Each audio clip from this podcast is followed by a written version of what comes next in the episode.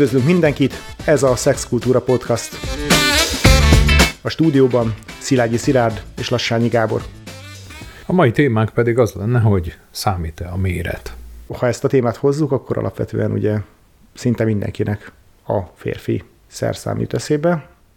És nem is olyan régen kaptunk egy olvasói levelet, amiben a, vagy hallgatói levelet, amiben a hallgatónk azt kifogásolta, miközben nagyon kedves visszajelzést kaptunk a műsorokkal kapcsolatosan, hogy miért használjuk a férfi nemi szervre a farok szót. Azt hiszem, hogy főleg én használtam, de hogy ez alapvetően őt kizökkenti a hallgatásból és abból, hogy egy tárgyilagos, uh-huh. tudományos, ismeretterjesztő, vagy kicsit lazább beszélgetés legyen, ezt ő egy kicsit ilyen trágárnak, vagy közönségesnek érzi eznek a szóhasználatot.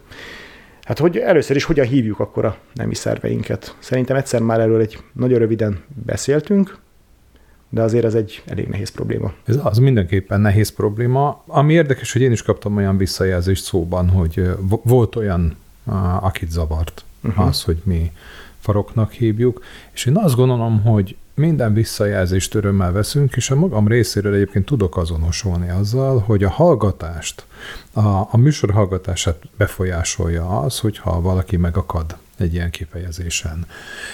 Az egy más kérdés, amiről már beszéltünk, és, és itt is megjelenik, hogy a köznyelvben, a mindennapi szóhasználatban viszont hiátus van abban, hogy hogyan tudjuk a nemi szerveket nevezni. Egy ilyen műsorban nyugodtan hívhatjuk pénisznek, vagy férfi nemi szervnek, de minden nap, a mindennapi beszédben, akkor, amikor mondjuk a partnerrel beszélgetünk erről, akkor viszont ott azt gondolom, hogy sutánhat. Abszolút. Én, én, én azon a véleményem vagyok, hogy egyrészt ez egy olyan végtelen műsor, amit így azért belőttünk az elmúlt fél évben, hogy alapvetően tár, többé-kevésbé tárgyilagosan tudományos adatokat és egyéb információkat hozva beszélgetünk a szexualitásról, és nekem ezzel együtt azért zavaróan hatna számomra, hogyha nekem itt folyamatosan figyelnem kéne arra, hogy nem tudom, milyen pénisznek, vaginának, vulvának nevezzem a férfi és a női nemi szerveket. A másik része pedig az, hogy alapvetően itt a magyar nyelv ebből a szempontból, meg szerintem nem csak a magyar nyelv egy picit nehézkes tehát nyilván van nagyon sok tárnyelvi szó, nagyon sok argóban használt szó, de alapvetően olyan semleges, leíró töltésű szó, aminek ne lenne egy ilyen orvosi felhangja, egy ilyen nagyon hivatalos anatómiai felhangja, olyat, olyat én nem tudok, és egyikre sem.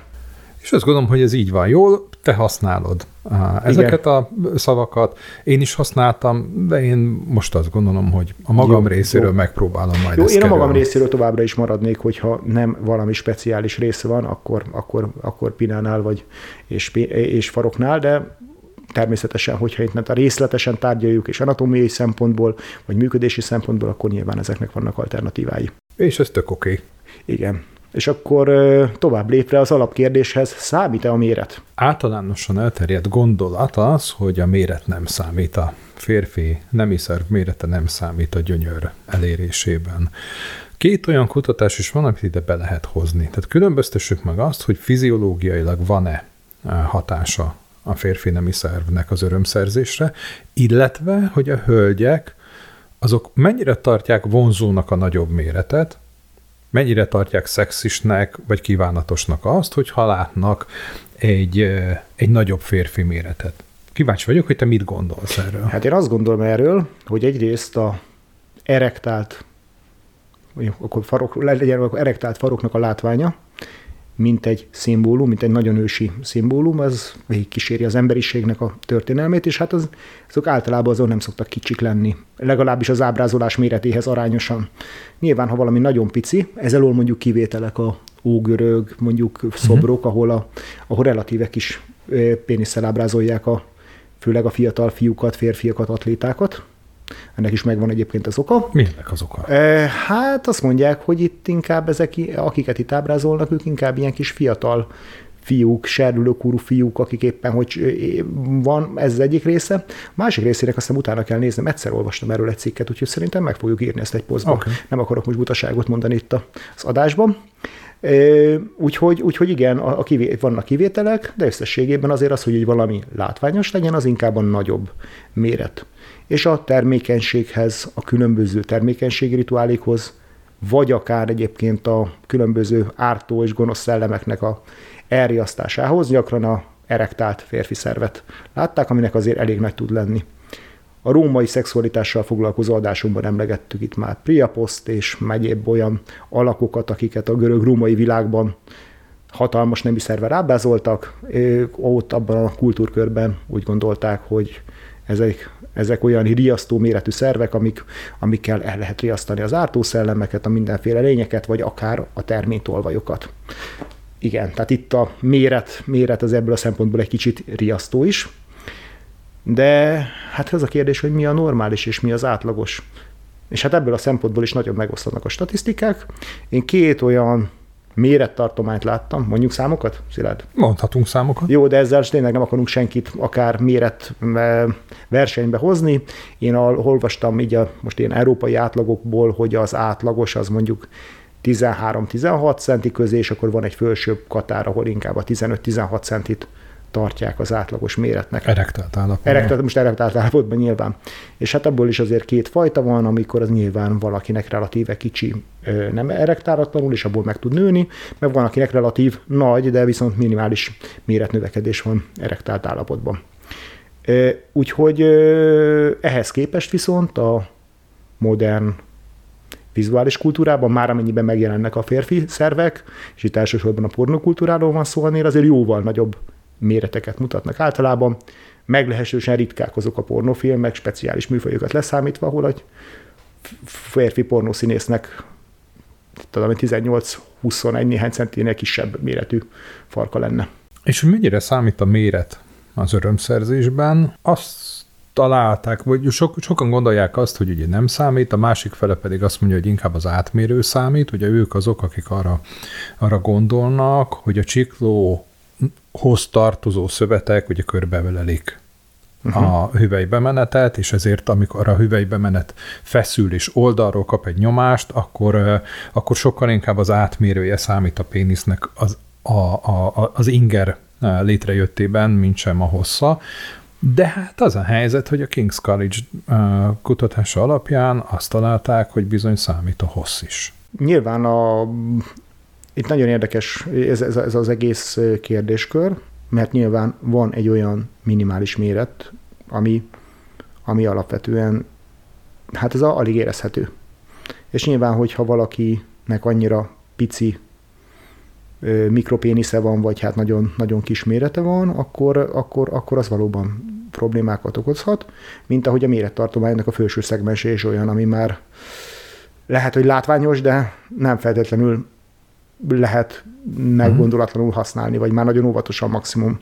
Uh-huh. Én inkább azt mondanám, hogy én azt gondolom, hogy minden nőnek, és egyébként nyilván e, meleg férfinak is joga van eldönteni, hogy mi az a méret, ami neki kényelmes, komfortos, és azt gondolom, hogy ez nem egy politikailag korrekt történet. Tehát igen, lehet valid ö, tapasztalata bárkinek, hogy azt mondja, hogy hát nekem azért ez a mérettartomány az a minimum, amitől komfortos és, és jó lesz, és nyilván nagyon számítanak egyébként természetesen az egyéb érzelmi és egyéb viszonyulások, de sajnos, hogyha van egy túl kicsi vagy túl nagy méret, hát azzal nem nagyon lehet, vagy nagyon nehezen lehet mit kezdeni. Viszont maga az a mérettartomány, amiből még azért jó lehet egy embernek, azt gondolom, hogy azért az eléggé nagy spektrumot mutathat.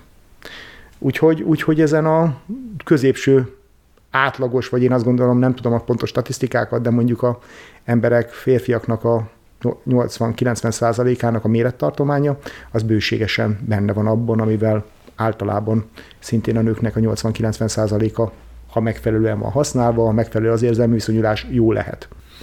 És mennyire fontos, amit elmondtál, hogy önmagában a méret viszont nem számít. Igen, hát ezzel kapcsolatosan nyilván ezek már anekdotikus dolgok, de hogy nagyon sokszor hallottam én is azt a dolgot, hogy megfelelően nagy, nagy mérettel rendelkező férfiak sokszor a szexuális kultúrája azért kevésbé fejlett, mert ő azt gondolja, hogy nekem van egy szép nagy szervem, és akkor én ezzel már kész is, én már, akkor már, amit kellett, azt már belehoztam a szexbe, a többit azt meg már a nő rakja hozzá. Tehát egyfajta lustaságot is eredményez, hogyha valaki nagyon büszke arra, hogy neki mekkorát adott a természet. És ugye mindenféle technikák, pozitúrák vannak arra, hogyha valakinek nagyobb, vagy hogyha az átlagosnál egy kicsit kisebb mérete van, hogy hogyan lehet úgy szexelni, hogy az a másik félnek nagyobb örömet okozzon. Igen, igen. És hát még egy dologról érdemes beszélni, ami szintén ebbe a kevésbé korrekt részébe tartozik a természetnek, hogy igen, az tudomásul kell venni, hogy nagyon sok mindennel lehet az emberi testen, a modern plastikai műtétekkel és egyébben változtatni. Hát jelen pillanatban a pénisznek a megnagyobbítása normális technikával gyakorlatilag nincs, nincs erre. Léteznek, léteznek ilyen alternatív dolgok, ezek nagyrészt átverések, vagy ha mondjuk valakit egy baleset, támadás, meg egyéb miatt ért baleset ezen a területen, akkor lehet ugyan mindenféle rekonstrukciókat csinálni, meg egyéb részekből, szövetekből valamit csinálni, de ezek nem lesznek működőképes, erekcióra képes szervek. Tehát igen, ez, ez van továbbra is egy megoldatlan orvosi probléma, és nyilván ez a 100 millió dolláros technológia, hogyha egyszer valaki kitalálná, hogy abból is működőképes érző szervet lehessen csinálni. Nagyon fontos témát érintettél meg én, mert hogy a férfiak egy jelentős része a, a saját férfiasságát ezt a pénisz méretéhez köti egyrésztről. Másrésztről igen, a férfiak nézegetik egymás péniszét, nagyon sok esetben, hogy vajon neki mekkora, és ez egyfajta hierarchiában elhelyezkedést is tud befolyásolni. Lehetséges, hogy igazad van, nekem a személyes tapasztalatom más, de ez nem, ebből, ebből nem sem, semmifajta mhm. homofóbiát ne érezzél. Én azt gondolom, hogy elég sok időt töltöttem férfi öltözőkben az elmúlt uh-huh. Mhm. 30-40 évben, én annyira nem tapasztaltam, hogy a különösebben hetero férfiak egymásnak nézték volna a méretét. Nyilván kiskorban, fiatalkorban, amikor a testét még mindenki így csodálkozik kamaszként, akkor lehetséges, hogy ez uh-huh. szerintem gyakoribb. Úgy, úgy, pont akkor. Igen. Tehát a, kam- a kamaszokról beszélünk, uh-huh. hogy amikor a nemi identitásom kialakul, akkor próbálom magam elhelyezni ezen a skálán, uh-huh. hogy hol vagyok. És hogy akkor uh, rögzülnek azok a képzetek, hogy akkor nekem kicsi van, uh-huh. nagy van, uh, hol helyezkedem én el uh-huh. ebben, a, ebben a tartományban. Uh-huh.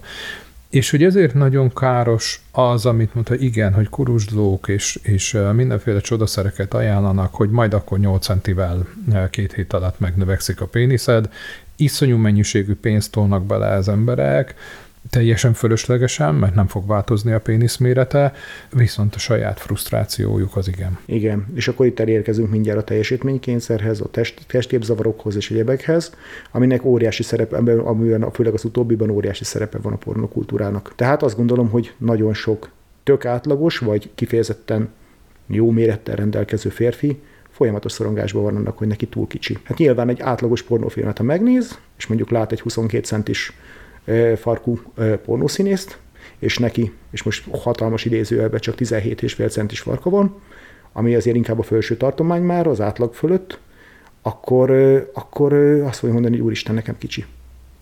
És, re, és remekül rá fog parázni, hogy, hogy ő nem lesz elég jó, és ez, ezelőtt kit fog kielégíteni, vagy mit fog szólni hozzá a partnere. És ez a teljesítménykényszer és ez a testképzavar egy káros eredményt fog hozni, meg pedig azt igen, hogy nem fogja tudni jól megélni a szexet. Igen, igen, igen, és, és szorongvallás lesz a levetkőzésnél, vajon elég nagy vagyok-e ehhez, és, és, és hogy, hogy... És hogy ez egy belső hiedelemmé válik, és a belső hiedelmeinket mi magunk kreáljuk, és ezzel az a probléma, hogy mi magunk tudjuk megszüntetni. Tehát hiába van egy külső visszajelzés, hogy ez rendben van.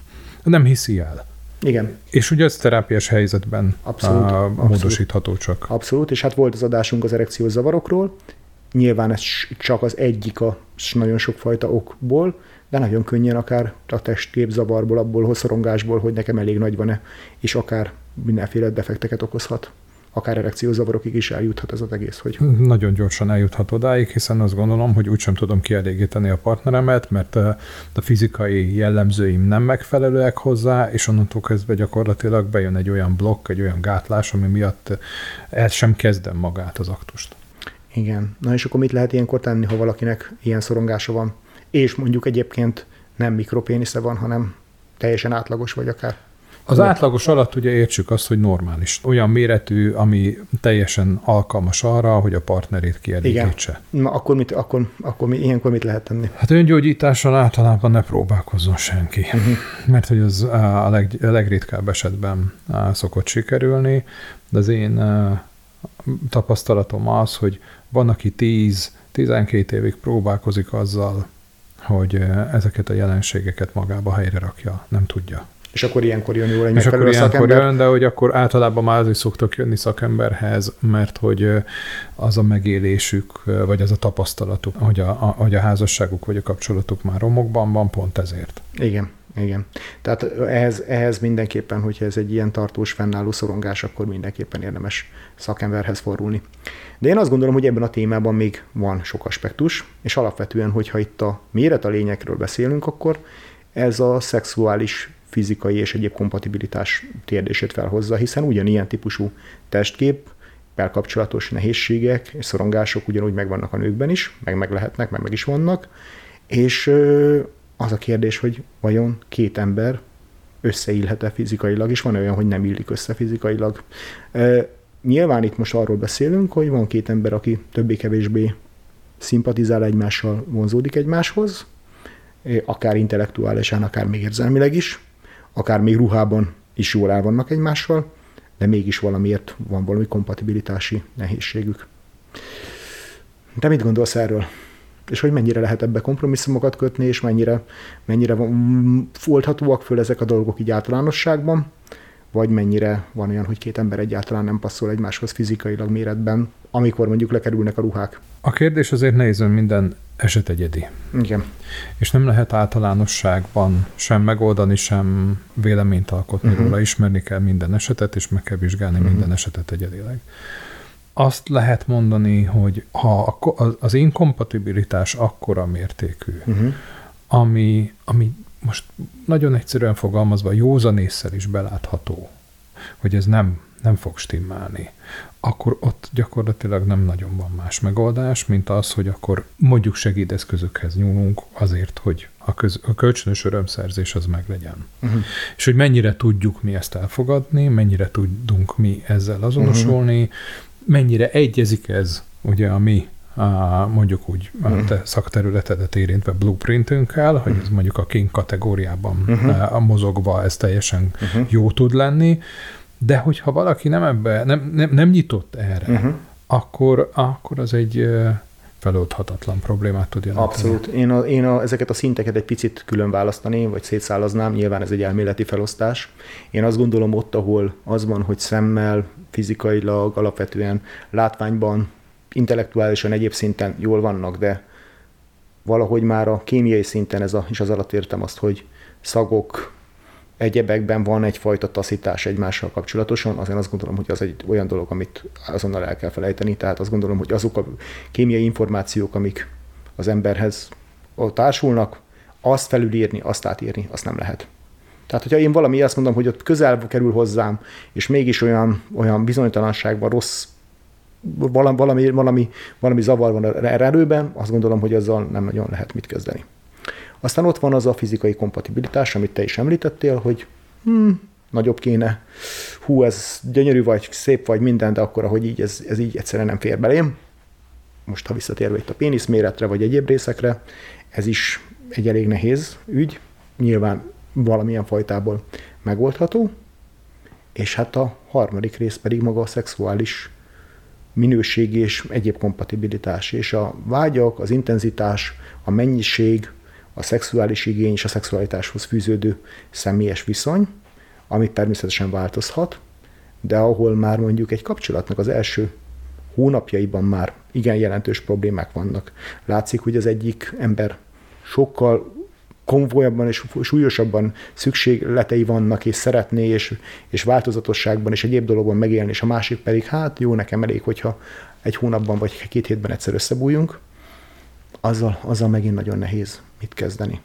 Tehát akkor azt gondolom, hogy ott is van egy, van egy ezek itt különböző tényezők, ami lehet változtatni, de alapvetően a szexualitáshoz fűződő személyes viszony nagyon más, mennyiségben, minőségben, intenzitásban, fajtában, akkor azokat ugyan össze lehet hangolni, de én azt gondolom, hogy ha az elején ez nagyon nem működik, akkor és, és van egy pici türelmi szakasz, akkor, akkor, akkor, akkor azt nagyon érdemes eldönteni, hogy ezzel az ember akar, akar-e foglalkozni, vagy pedig ha nincsen mind a kettőbe szándék rá, hogy ezen változtassanak, akkor az valószínűleg hosszabb távon problémát fog okozni.